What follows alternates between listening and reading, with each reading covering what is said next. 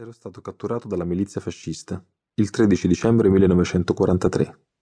Avevo 24 anni, poco senno, nessuna esperienza e una decisa propensione, favorita dal regime di segregazione a cui da quattro anni le leggi razziali mi avevano ridotto, a vivere in un mio mondo scarsamente reale, popolato da civili fantasmi cartesiani, da sincere amicizie maschili e da amicizie femminili esangui coltivavo un moderato e astratto senso di ribellione.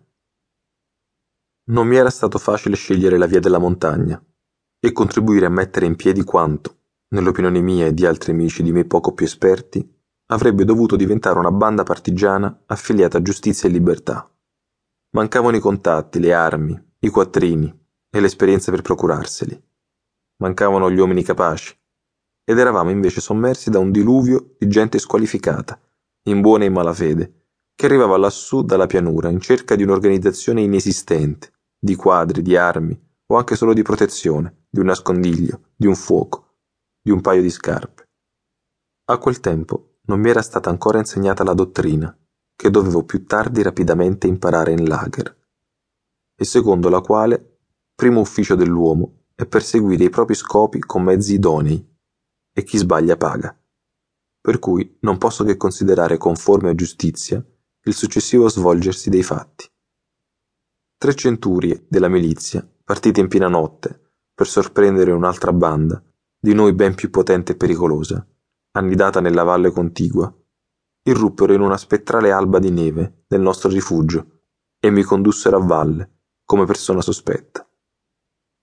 Negli interrogatori che seguirono, preferii dichiarare la mia condizione di cittadino italiano di razza ebraica, poiché ritenevo che non sarei riuscito a giustificare altrimenti la mia presenza in quei luoghi troppo appartati anche per uno sfollato, e stimavo, a torto, come si vide poi, che l'ammettere la mia attività politica avrebbe comportato torture e morte certa.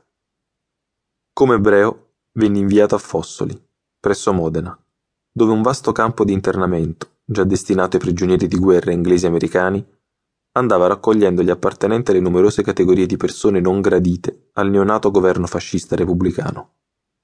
Al momento del mio arrivo, e cioè alla fine del gennaio 1944, gli ebrei italiani nel campo erano 150 circa, ma entro poche settimane il loro numero giunse a oltre 600. Si trattava per lo più di intere famiglie, catturate dai fascisti o dai nazisti per loro imprudenza, o in seguito a delazione. Alcuni pochi si erano consegnati spontaneamente, o perché ridotti alla disperazione dalla vita randagia, o perché privi di mezzi, o per non separarsi da un congiunto catturato, o anche assurdamente per mettersi in ordine con la legge. V'erano inoltre un centinaio di militari jugoslavi internati e alcuni stranieri considerati politicamente sospetti. L'arrivo di un piccolo reparto di SS tedesche avrebbe dovuto far dubitare anche gli ottimisti, si riuscì tuttavia a interpretare variamente questa novità, senza trarne la più ovvia delle conseguenze, in modo che, nonostante tutto, l'annuncio della deportazione trovò gli animi impreparati. Il giorno 20 febbraio i tedeschi avevano ispezionato il campo con cura, avevano fatto pubbliche e vivaci rimostranze al commissario italiano per la difettosa organizzazione del servizio di cucina e per lo scarso quantitativo della legna distribuita per il riscaldamento. Avevano persino detto che presto l'infermiere avrebbe dovuto entrare in efficienza. Ma il mattino del 21 si seppe che gli indomani gli ebrei sarebbero partiti. Tutti, nessuna eccezione. Anche i bambini, anche i vecchi, anche i malati. Per dove non si sapeva.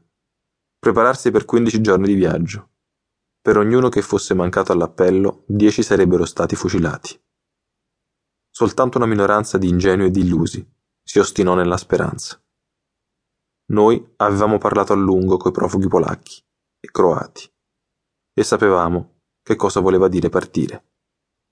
Nei riguardi dei condannati a morte, la tradizione prescrive un austero cerimoniale, atto a mettere in evidenza come ogni passione e ogni collera siano ormai spente e come l'atto di giustizia non rappresenti che un triste dovere verso la società, tale da poter accompagnarsi a pietà verso la vittima da parte dello stesso giustiziere. Si evita perciò al condannato ogni cura estranea, gli si concede la solitudine e, ove lo desideri, ogni conforto spirituale. Si procura insomma che egli non sente intorno a sé l'odio o l'arbitrio,